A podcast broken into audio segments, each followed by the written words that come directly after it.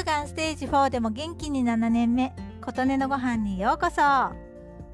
お正月三が日ももう最終日ですね。皆様いかがお過ごしでしょうか？私は結婚して30年以上経ちますがお正月はどちらかの実家に行ったり逆に家族が来たりどこかに泊まりに行ったりして過ごしてきました。夫婦2人きりで家で過ごすお正月をなんと初めて過ごしています。過去一のんびりした年末年始を過ごしています。年末にお正月に向けていろいろ食べるものも用意したので三が日は食事の準備にかける時間も普段より少なくて済みのんびりと過ごしています年末に頑張らないことを頑張ると自分に声をかけていたためおざなりになっていた掃除をしたりしてやらねばならないと思うとやりたくなくなるものをやらなくていい時にはやりたくなったりするのって面白いですよね。つも力まず暮らしていたらいろいろなことが片付くんだろうなぁなんて思えてきます。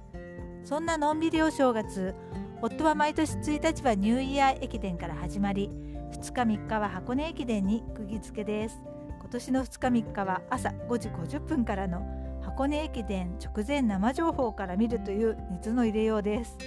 私も一時期一緒に見て楽しんでいましたがそこまでの熱はなくチラ見専門です。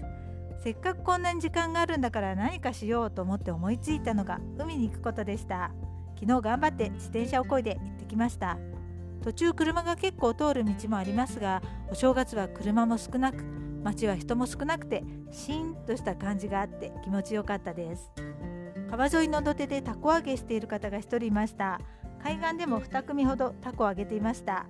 私が子供の頃はみんな公園などでタコ揚げしていましたが今はめっきり少なくなってしまいましたね。たこ揚げやってみると今の子供たちも楽しめると思うんですけどね。大空高くタコが上がった時の気分の良さっていいんですよ。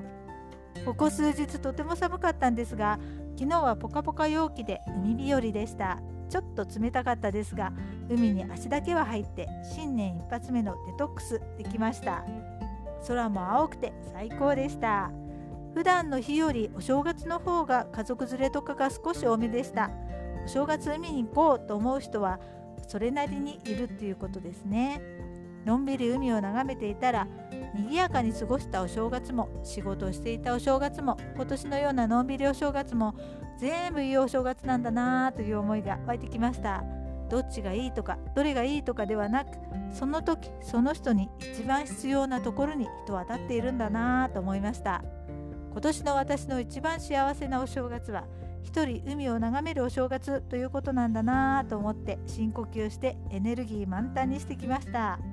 いつでも今が一番幸せなところに立っている感謝感謝と思っています。ということで今回は2022年初海岸でのんびりの回でした。あなたの元気を祈っています。琴音のありがとうが届きますように。